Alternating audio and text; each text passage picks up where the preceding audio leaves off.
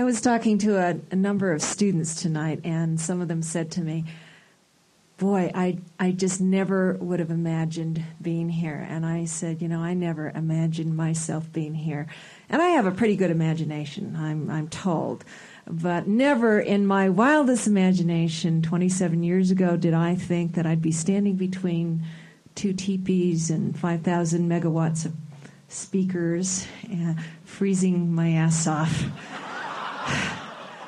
um, I'd like to talk actually about a different kind of history, and it's the notion that history is what we choose to remember.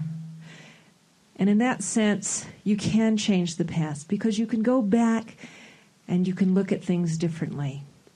And I'd like to take you back to a time in my life when I was seventeen.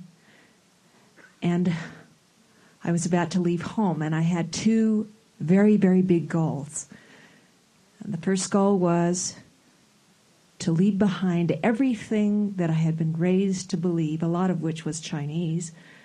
And the second goal was to never see my mother again. Well, I failed those goals miserably. But I will tell you where those, those goals came from.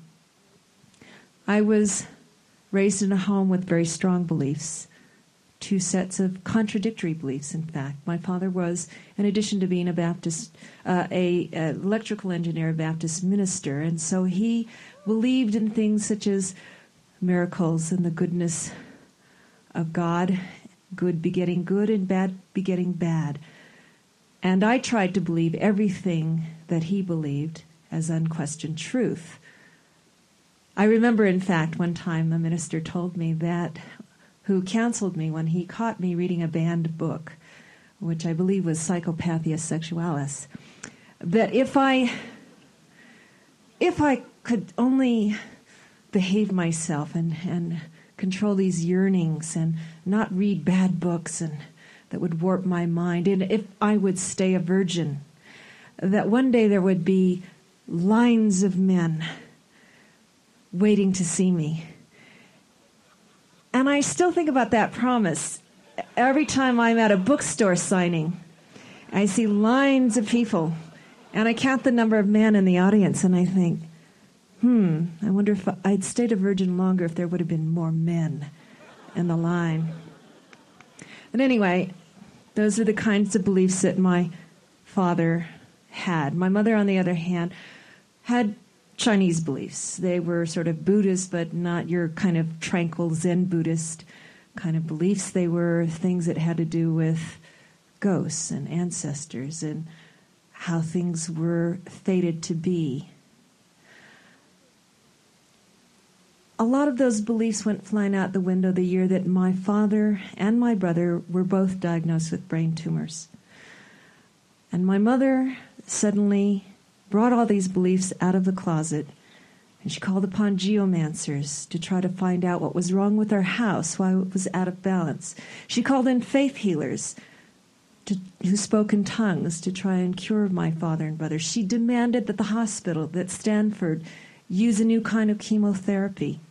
She prayed to a painting of her mother who committed suicide when she was nine years old.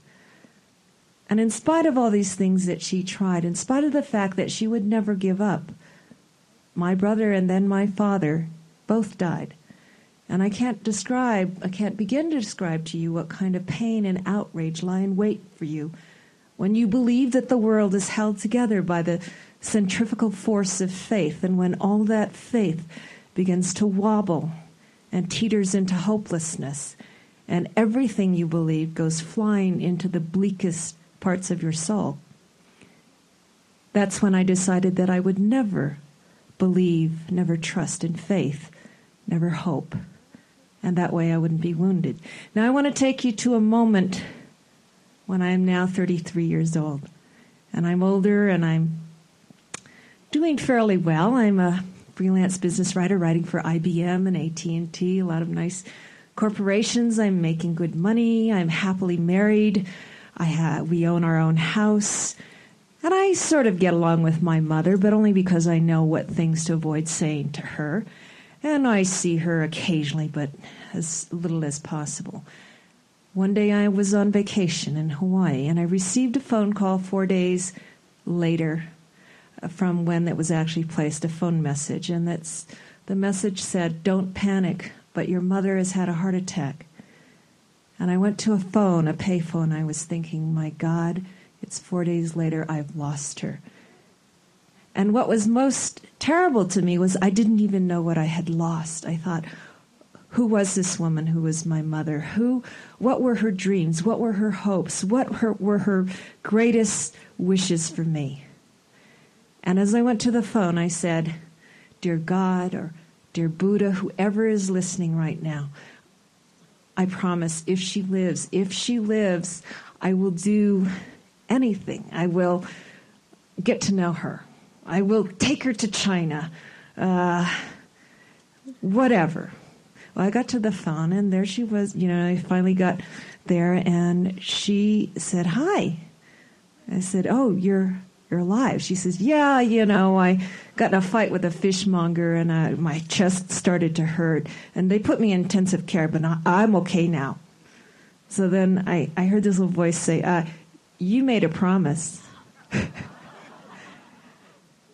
Well, I took my mother to China. I did get to know three weeks, three weeks of China. Talk about Chinese torture. But it was worth it. I got to know her.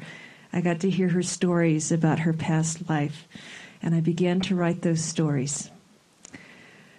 A lot of people think that what I write is about cultures. And I don't really think it's about uh, demystifying uh, Chinese culture, American culture, or about identity.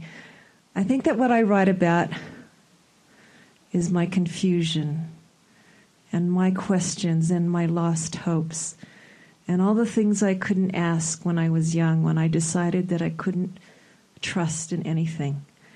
That's what I think my stories are about. They are about faith. They are about great hopes.